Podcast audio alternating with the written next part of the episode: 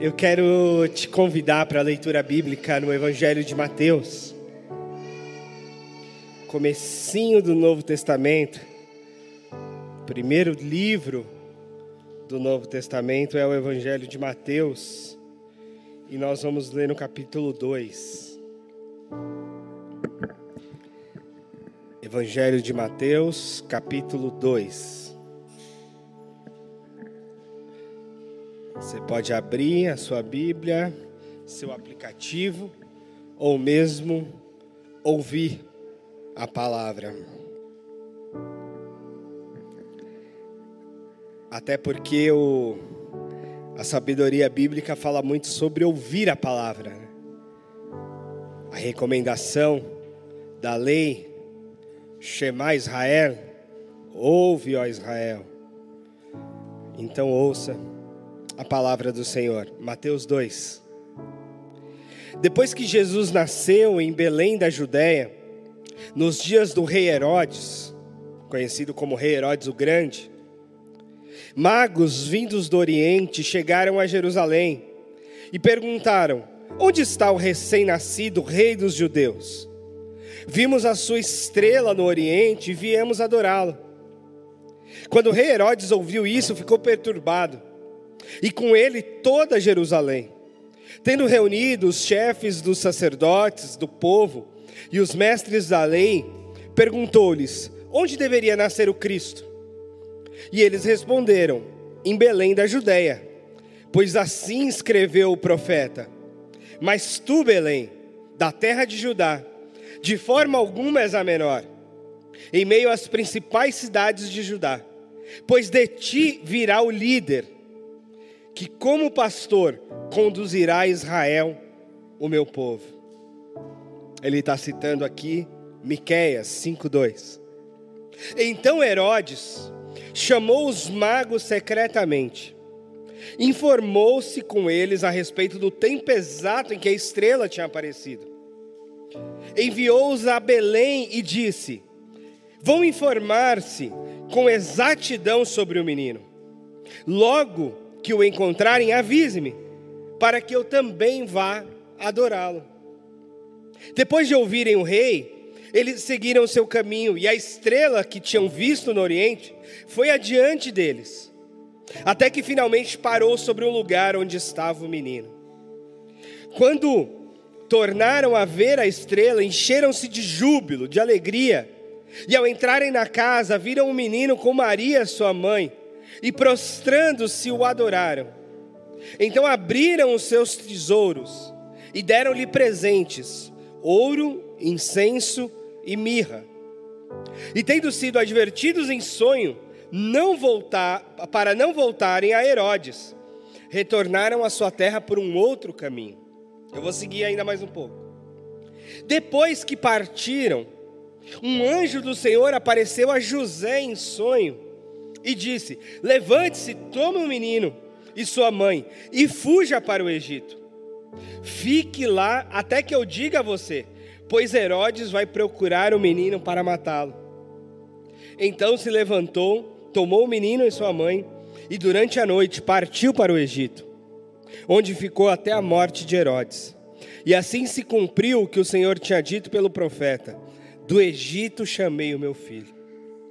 Quando Herodes percebeu que havia sido enganado pelos magos, ficou furioso e ordenou que matassem todos os meninos de dois anos para baixo. Em Belém e nas proximidades, de acordo com as informações obtidas pelos magos, então se cumpriu o que fora dito pelo profeta Jeremias. Ouviu-se uma voz em Ramá, choro e grande lamentação. É Raquel que chora para os seus filhos e se recusa a ser consolada, porque eles já não existem. Vamos orar de novo? Pai amado, que essa tua poderosa palavra encontre lugar na nossa mente e no nosso coração, em nome de Jesus. Amém. Já chegou o Natal do que, que se trata o Natal para nós cristãos? Se trata de adoração, de adoração ao Senhor. Agora, há obstáculos e tensões nesse caminho de adoração. A gente já conversou aqui sobre esses sábios, sobre esses magos, sobre esses estudiosos dos astros, das estrelas, dos movimentos e da comunicação dos astros com a terra. Era essa a lógica desses homens, possivelmente moradores da Babilônia, porque a Babilônia do mundo, no mundo antigo era reconhecida como um local onde se estudava a respeito disso. É possível que era, a Bíblia não fala a origem deles. Mas é fato que esses sábios, a gente já conversou sobre isso semana passada, eles discernem essa comunicação dos céus, eles discernem essa estrela de modo especial, que estaria indicando o nascimento do Rei, do Salvador, do Messias. E eles saem em movimento na direção daquela estrela, vão até a capital, ao rei Herodes, e depois ao ouvir das profecias que não era em Jerusalém que nasceria o Salvador, e sim em Belém, eles seguem para Belém, continuam a ver a estrela e chegam diante de Jesus. A primeira coisa que, que a gente precisa considerar a respeito da adoração ao Senhor é que é um ato que demanda o nosso movimento. É um ato que demanda a nossa mobilização. É um ato que demanda a nossa movimentação de sair do lugar onde estamos e seguir na direção do Senhor. Às vezes nós temos tantos afazeres, tantas preocupações, tantas agitações, que quando chega naquilo que diz respeito ao Senhor Jesus, quando chega naquilo que diz respeito a Deus, a gente já está cansado. A gente não quer mais se esforçar, a gente não quer mais se movimentar. A gente não quer mais a reestabelecer a agenda e o compromisso com esse senhorio e com essa adoração, porque afinal de contas, já tivemos tantos outros compromissos, já temos tantas outras obrigações, já tivemos tantas outras movimentações, que a gente não quer mais uma. A gente não quer mais uma coisa para fazer, mais uma tarefa, mais um movimento, mais uma mobilização. Mas a adoração requer essa disposição do coração, mas não só a disposição do coração, como o movimento das próprias pernas. Esses homens atravessaram desertos, esses homens atravessaram países, esses homens seguiram em viagem a pé ou em lombos de animais como camelo, cavalo, jumento, coisas desse tipo, que era o transporte possível, em dias de viagem, levando aquilo que eles podiam ter de melhor, levando tesouros, ouro, incenso, mirra, produtos preciosos, de alto custo, de alto valor, nessa movimentação de adoração a Jesus, o Rei dos Reis. É interessante como em Israel propriamente, naquela terra onde o rei foi prometido, naquela terra em que foi dito que ele viria como a descendência de Davi, que ele viria restabelecer o trono de Israel, ele não recebe esse tipo de adoração imediatamente. Aliás, Jesus não recebe nenhuma adoração num primeiro momento. Ele não é visto como Senhor, ele não é percebido como Senhor, ou não é revelado àquelas pessoas de que ele é o Senhor, senão aos seus pais, José e Maria, talvez aos seus tios, Isabel e Zacarias, mas a ninguém mais. Jesus não chega no mundo com a notoriedade devida de um rei. Ele chega como menino que nasce numa estrebaria, numa manjedoura. Você sabe a história de que os pais de Jesus vão para um recenseamento em Belém. E então Maria entra em trabalho de parto e eles não conseguem uma hospedaria, eles não conseguem uma, uma pousada, um local para ficar, porque a cidade estava cheia, não havia vagas. Talvez eles até tivessem recurso para pagar a hospedagem mas não houveram vagas para que eles se hospedassem. E aí eles vão se hospedar num espaço onde ficavam os animais. Numa estrebaria, num, num perto de um, de um, coxo, onde os animais podiam é, é, descansar e se alimentar e dormir. E é ali então que Jesus nasceu. Mas é interessante esses chamados magos ou sábios do, da Babilônia ou de qualquer outro local distante, como eles estão atentos a, a, esse, a esse movimento cósmico dos céus da encarnação do Salvador. Como eles estão atentos e perceptíveis ao que está acontecendo no universo. E ao perceber aquela estrela diferente, ao perceber aquele movimento nos céus diferente, mesmo eles não tendo todas as profecias, todas as interpretações é, é, dos mestres da lei, ou mesmo eles não tendo talvez acesso ao, ao próprio idioma hebraico ou aramaico para poder ter os escritos sagrados para ler, eles estão atentos ao movimento do Salvador e quando eles têm a convicção de que aquela estrela era a indicação do nascimento do Messias, eles saem. Eles se movimentam, eles se mobilizam na direção da adoração, na direção do Senhor. Olha que interessante. E Jesus lá na frente vai dizer que os filhos das trevas às vezes são mais prudentes do que os filhos da luz.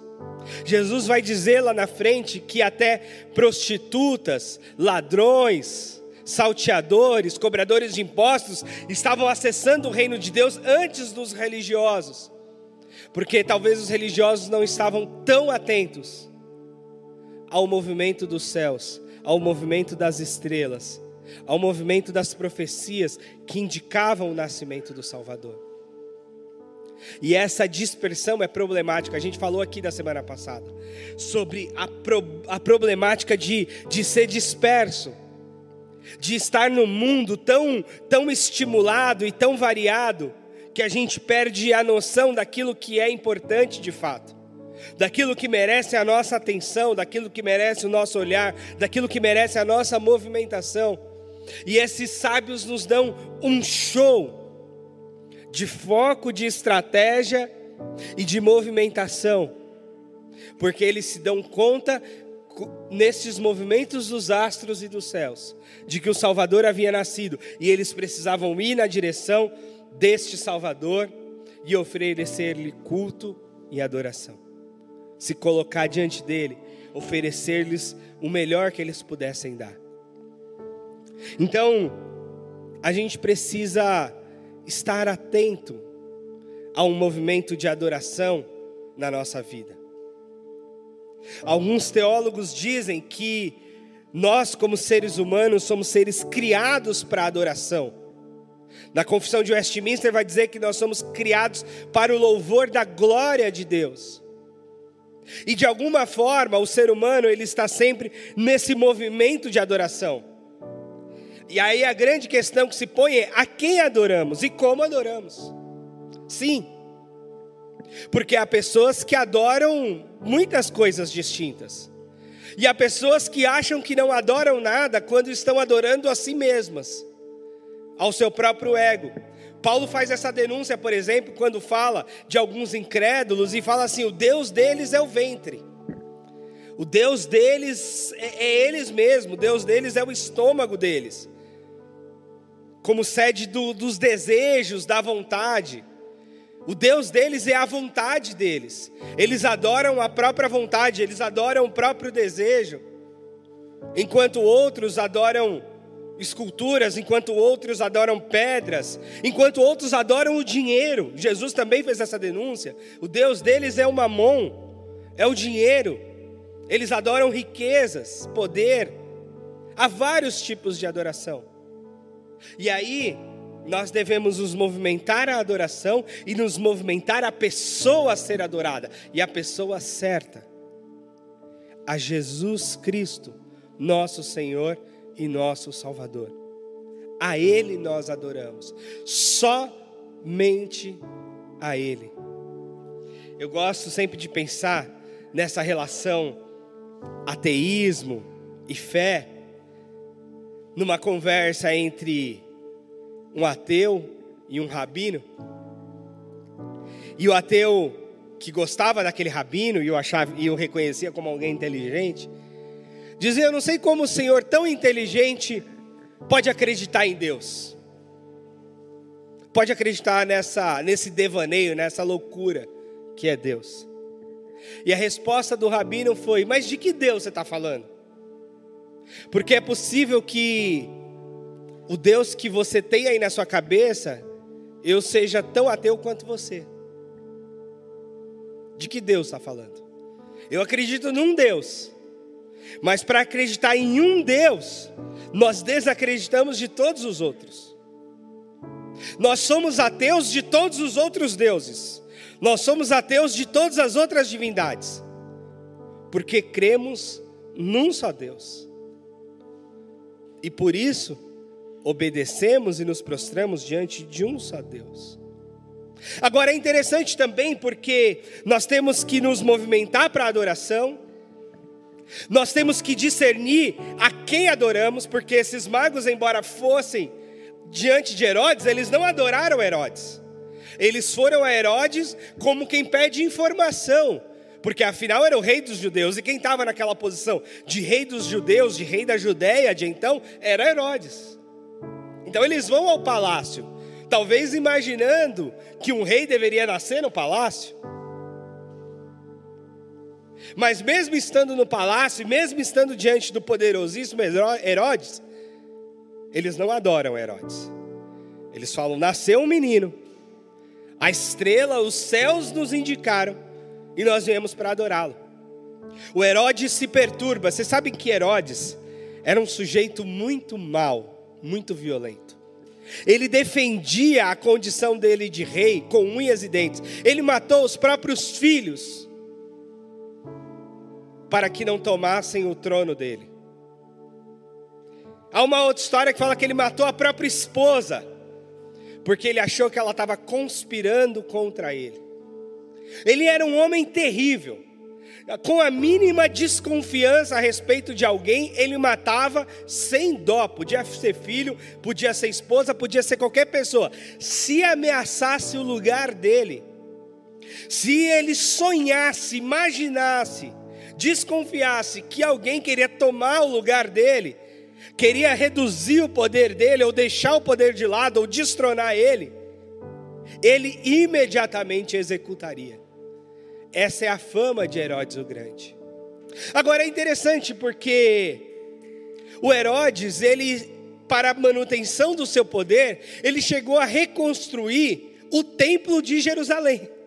Olha que coisa maluca ele se tornou um grande parceiro dos judeus religiosos, porque aquele templo onde Jesus entra, aquele templo que foi destruído pelos romanos, o chamado Templo de Salomão, que foi a primeira construção, foi por Salomão, foi reconstruído por Zorobabel numa condição em menor escala, numa dimensão menor, e ele ganha a dimensão novamente do grande templo de Salomão com Herodes. Herodes era reconhecido, além da sua violência, por seus grandes feitos arquitetônicos. Ele construía grandes monumentos, grandes coisas. E dentre essas grandes coisas que ele construiu, ele reconstruiu o templo de Jerusalém. Foi ele que reconstruiu. Olha só que interessante. Ele apoia a religião institucionalizada, ele apoia e faz o movimento da reconstrução do templo, que era o lugar de adoração a Deus, ao mesmo tempo, ele mata todos que ameaçam o seu poderio. E o incômodo dele com o nascimento de Jesus, a perturbação dele com o nascimento de Jesus, não era porque nasceu um novo sacerdote, porque ele estava aliançado com os sacerdotes. Não era porque nasceu agora alguém que seria o sumo sacerdote, porque ele também, ele mesmo nomeava e mudava os sumos sacerdotes, a ponto de ter mais de um de uma vez. Anás e Caifás, por exemplo. Mas ele se incomoda, porque aqueles sábios revelam para ele: nasceu o rei. Não nasceu mais um ser da religião, Não nasceu mais uma pessoa do seu esquema de culto, desse esquema do templo que você apoia. Nasceu o rei. Nasceu aquele que será o Senhor sobre tudo e sobre todos. Ah, isso faz ele ficar perturbado. E isso faz ele ficar incomodado. E isso faz a violência tomar o coração e a mente dele. Não que ele diga isso para os sábios. Para os sábios ele mente. Ele diz: Olha, volta aqui depois para me avisar onde está o rei, para eu também ir lá adorá-lo. Mas os sábios são avisados por um anjo: voltem por outra estrada. José é avisado por um anjo: foge com o menino. Jesus se torna um refugiado, desce para o Egito, vai para a África. E o Herodes, com a sua violência, com, com a sua sede de poder, com a sua força demoníaca, ele manda matar todos os bebês de Belém. Foi uma matança generalizada. Nós temos no Novo Testamento, lá na frente em Atos, Estevão como o primeiro mártir cristão. Mas os historiadores dizem que Estevão é o primeiro mártir cristão consciente.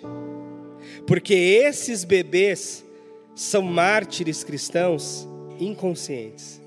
Esses bebês não sabiam por que estavam morrendo. É possível que essas mães não soubessem porque estavam perdendo os seus filhos. Mas Herodes sabia porque estava matando, porque na cabeça deles, na cabeça de Herodes, ele estava matando o Rei dos Reis, o Senhor dos Senhores. Ele estava matando o Messias, ele estava matando aquele que traria a libertação de Israel. Ele não podia deixar vivo aquele ser. Olha que coisa louca.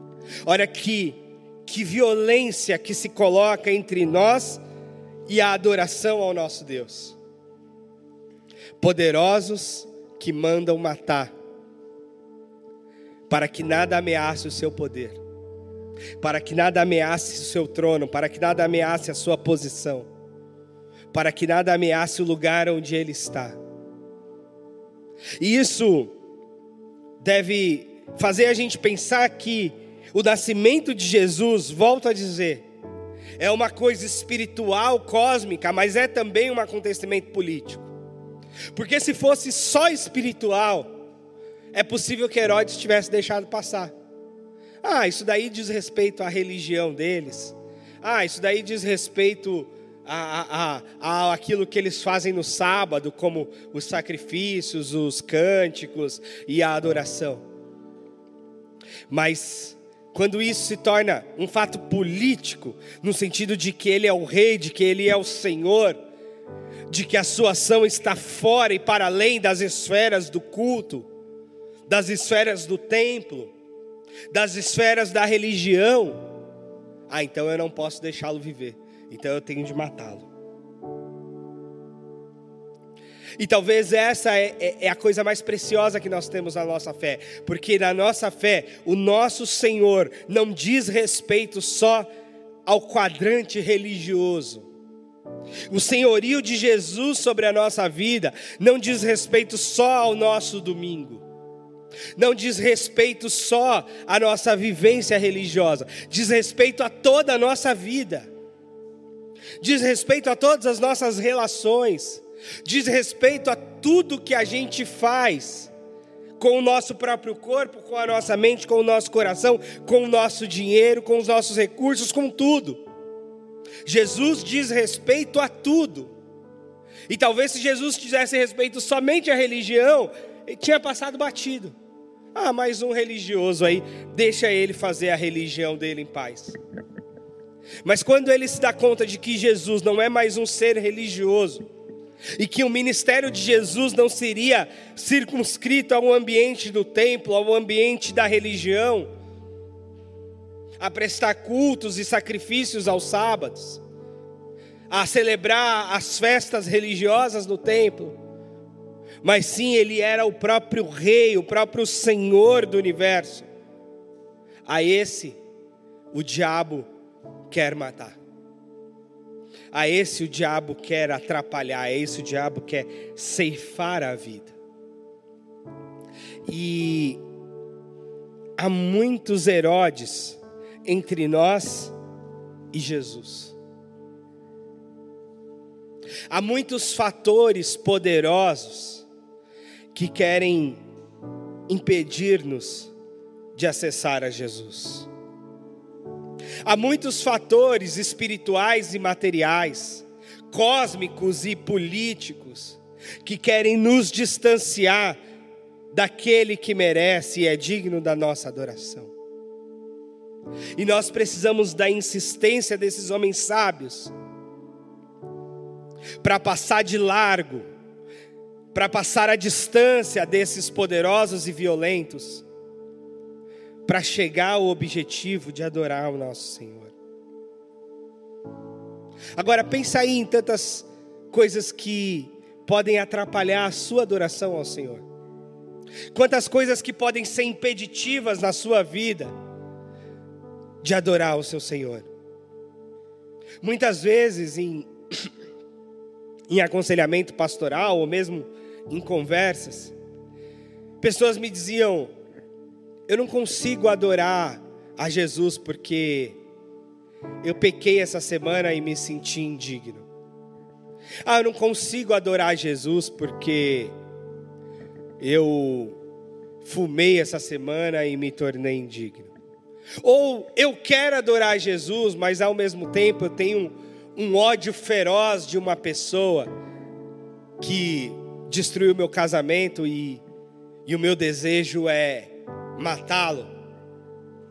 E aí a adoração a Jesus não vai combinar com a morte, com o homicídio, com o assassinato. Então, primeira coisa, nós não podemos deixar que nada nos separe do amor de Deus em Cristo Jesus nem mesmo nosso pecado. Nós temos de confessar o nosso pecado, mas nós temos de reconhecer Cristo Senhor como aquele que perdoou todos os nossos pecados. E por isso, sim, nós podemos e devemos adorar ao Senhor o tempo todo. E segundo, quando o espírito da violência nos tomar, o espírito da vingança, o espírito da morte, o espírito daquele que vem matar, roubar e destruir, nós precisamos driblá-lo, nós precisamos fugir dele, nós precisamos nos distanciar dele, buscando apoio dos irmãos, buscando a comunidade da fé, buscando a igreja, de forma que o espírito de Herodes não nos tome, de forma que a gente, a gente seja tomado pelo espírito desses sábios, pelo espírito que indicou aos sábios o lugar da adoração. E esse deve ser o Espírito a nos guiar, a essa luz que essa estrela nos guiar, que nos leve à adoração, e não o espírito de Herodes. E qual é o espírito de Herodes? É o espírito da violência, que quer matar tudo que lhe ameaça, é o espírito do medo, sim. A violência de Herodes pode fazê-lo parecer muito corajoso, mas na verdade ele era, era muito medroso. Ele tinha medo que lhe tomassem o trono, ele tinha medo que lhe tirassem do poder, ele tinha medo que ele fosse morto. Então, isso gerava mais violência dele, porque o medo dele fazia ele matar os outros. O medo dele de perder o trono fazia ele matar qualquer sombra de ameaça ao trono, mesmo que essa ameaça na cabeça dele fosse um bebê de menos de dois anos. Olha que loucura desse homem. Que loucura desse homem de mandar matar bebês, porque esses bebês poderiam ameaçar o trono dele. Então ele tinha medo desses bebês, mas o medo dele gerava mais violência dentro dele, gerava morte. Esse é o espírito de Herodes. O espírito de Herodes é aquele espírito de, de adoração a si mesmo, de ter a si mesmo como referência e de fazer para si mesmo todas as vontades. E aquilo que fugia ao seu poder e à sua vontade, ele dava um jeito de eliminar, de exterminar. Eu sei que nós estamos numa sociedade que admira pessoas resilientes.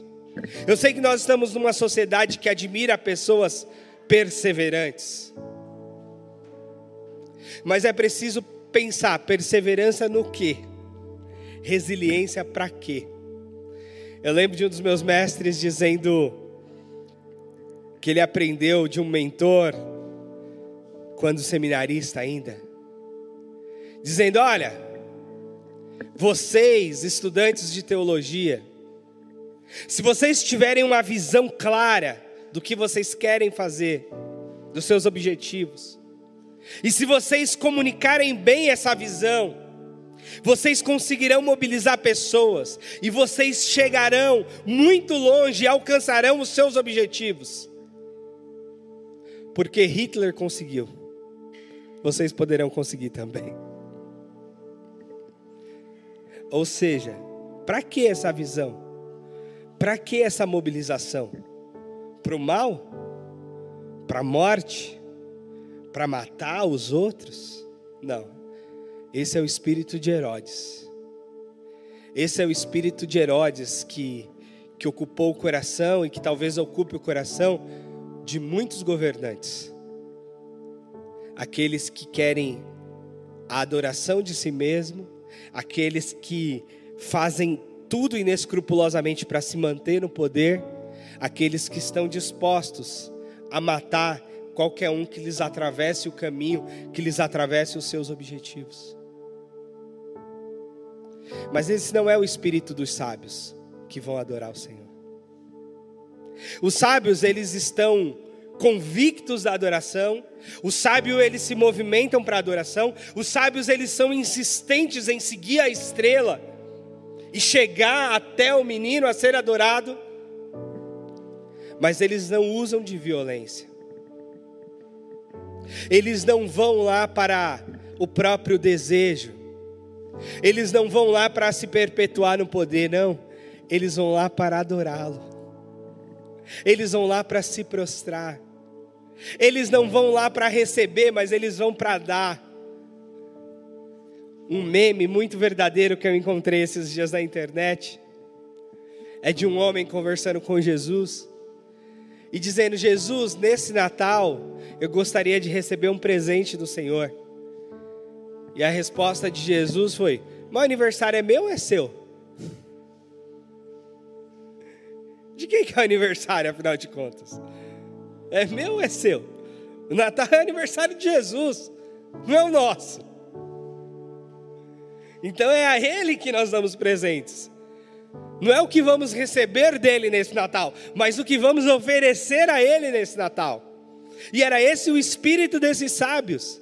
Era o que eles iam oferecer a esse menino. E quando eles chegam diante, eles se prostram, eles adoram e eles oferecem aquilo que eles têm de melhor derramando aos pés do menino Jesus, diante do seu pai e da sua mãe.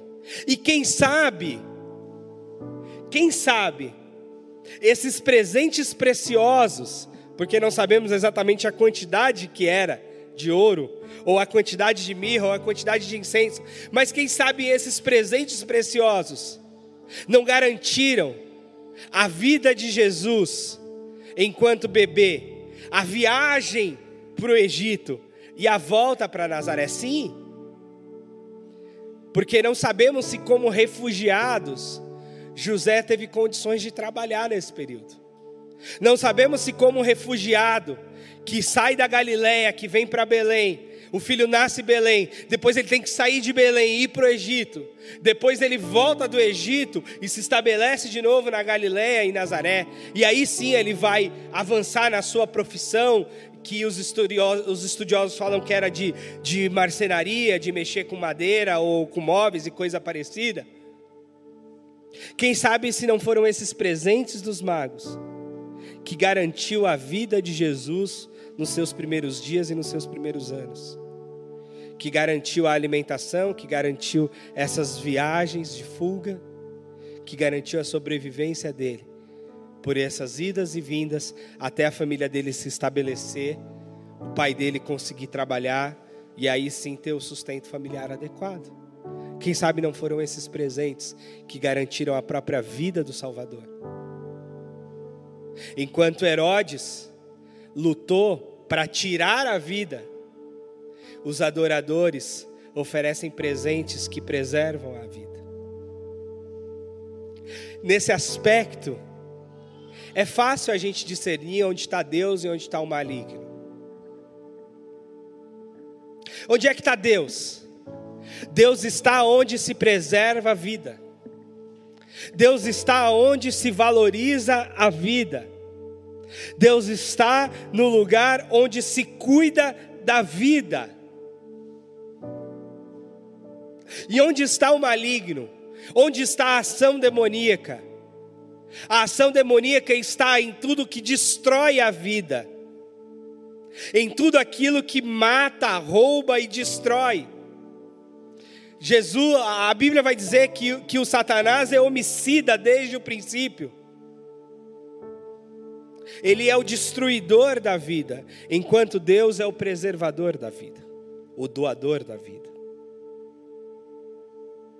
Então, diante da adoração a Jesus, nós temos que oferecer-lhe, em primeiro lugar, a nossa própria vida. E não é a nossa vida morta, como se matavam os animais para oferecer em sacrifício, mas a nossa vida viva. A nossa vida integral, o nosso, o nosso corpo. Paulo vai dizer em Romanos 12: ofereçam-se a Deus como um sacrifício vivo, porque esse é o culto de vocês. O culto de vocês é o próprio corpo, é a própria vida entregue a Jesus em sacrifício e adoração. Por isso, neste Natal, não espere o presente de Jesus, dê você o presente a Ele. E qual é o presente que nós podemos dar a Jesus? O nosso ouro, o nosso incenso, a nossa mirra? Talvez. Talvez devemos dar um pouco mais daquilo que temos. Mas mais do que isso, o que a gente aprende nas palavras do próprio Jesus mais adiante, que nós devemos dar a Ele tudo o que somos. Nós devemos dar a Ele o nosso próprio corpo. Nós devemos dar a Ele a nossa própria vida, como sinal de adoração, como sinal de louvor. E nós devemos nos desviar de todo o espírito de Herodes, que pode estar fora de nós, numa pessoa violenta lá fora, mas que pode estar dentro de nós, numa violência que brota de dentro de nós, que não quer reconhecer o menino Jesus, que não quer reconhecer aquele que é o Senhor da nossa vida, mas quer por si só, pela própria força, ser o Senhor de si. Nós não somos os nossos próprios senhores. Nós não comandamos nada, nem a nossa própria vida. Nós somos aqueles que adoram a um Senhor. Nós somos aqueles que se prostram diante de um Senhor. Nós somos aqueles que se submetem a um Senhor. E mesmo esse Senhor, bebê na manjedoura, é a eles que esses sábios adoram e se prostram. Esse é o espírito do Natal. É o espírito daqueles que adoram o menino, que se prostram diante dele, que reconhecem ele como rei e que foge e que toma distância de pessoas inescrupulosas e violentas, como Herodes e tantos outros que vão surgindo na história. Fiquemos atentos, meus irmãos, ao nosso coração, à nossa adoração, ao nosso louvor, a quem damos louvor de fato. E nunca, nunca o caminho de Jesus foi o caminho da matança. Nunca o caminho de Jesus foi o caminho da violência. Nunca o caminho de Jesus foi o caminho de tomar o poder à força. Sempre o caminho de Jesus foi o caminho do voluntariado, foi o caminho da entrega, foi o caminho do serviço, foi o caminho de se doar, de se entregar, de ao invés de matar, morrer por cada um de nós. Por isso, fuja de Herodes, Fuja do espírito de Herodes quando ele está dentro de você. Sabe aquela raiva, aquela ira, aquele desejo de vingança? Fuja desse sentimento. Se ele habitar o seu coração, repreenda-o em nome de Jesus. Coloque ele para fora. Busque caminhos de externar sua raiva de forma a exorcizá-la. Para mim funciona muito o esporte. A corrida, o esporte. O jeito de exorcizar a raiva. Chutar aquela bola com mais força. Colocar a raiva para fora. Colocar toda a violência que brota dentro de mim, e que eu sei que brota. Eu não tenho sangue de barata. Mas colocá-la para fora de forma que eu não machuque ninguém, que eu não agrida ninguém. De fato, exorcizando todo o espírito de Herodes e deixando crescer dentro de mim o Espírito Santo de Deus aquele que é longânimo, aquele que é que tem domínio próprio, aquele que me ensina a paciência, a amabilidade, a caridade, o amor fraterno e a submissão ao Senhor, aquele que é o nosso Senhor, nosso Salvador. Vamos ficar de pé? Vamos orar. Senhor Jesus, feliz aniversário, Senhor. O nosso Natal é celebrar o teu aniversário, Senhor. E celebrar a atitude desses magos que foram te adorar. E a semelhança deles seja nossa. A adoração, o louvor a ti o reconhecimento de que o Senhor é o Senhor sobre tudo e sobre todos. O Senhor é o Senhor da nossa vida, o Senhor reina no domingo, na segunda, na terça, na quarta, na quinta, na sexta e no sábado. O Senhor reina nos meus dias de trabalho e nos meus dias de férias. O Senhor reina dentro da igreja, o Senhor reina na minha casa. O Senhor reina na minha vida, onde quer que eu esteja. O Senhor é o meu rei fora de casa, dentro dela. O Senhor é que reina sobre a minha família, sobre a minha relação com a Cris, sobre a minha relação com o Estevão.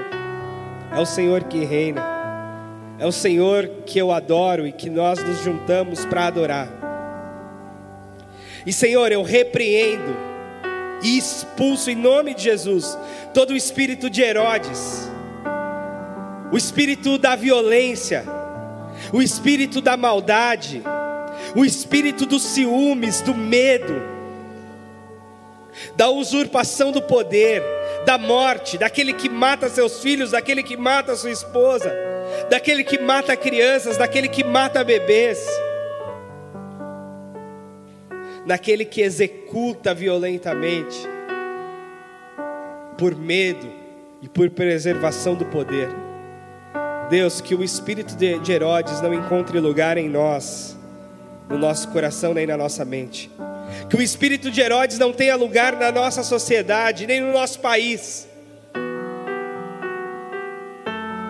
Que o Senhor repreenda a maldade. Que o Senhor nos perdoe sobre o sangue derramado tantas e tantas vezes injustamente que o Senhor tenha misericórdia das famílias que perderam pessoas inocentes. E que o espírito de Herodes não encontre lugar na nossa sociedade, no nosso país, na nossa cidade, Senhor. Mas sim que nesse Natal a gente desperte para a adoração de quem merece, sob o Espírito Santo do Senhor, a governar a nossa vida, a nossa mente Vem, Espírito Santo de Deus, ocupa o nosso coração, a nossa mente, ocupa poderosamente a nossa boca, as nossas mãos, o nosso movimento de corpo e de vida para adorar somente ao Senhor, em paz, em santidade, em harmonia, em perdão e graça, em generosidade, em tudo aquilo que representa a vida e o Espírito do Senhor sobre nós. Em nome de Jesus, Pai, que seja assim.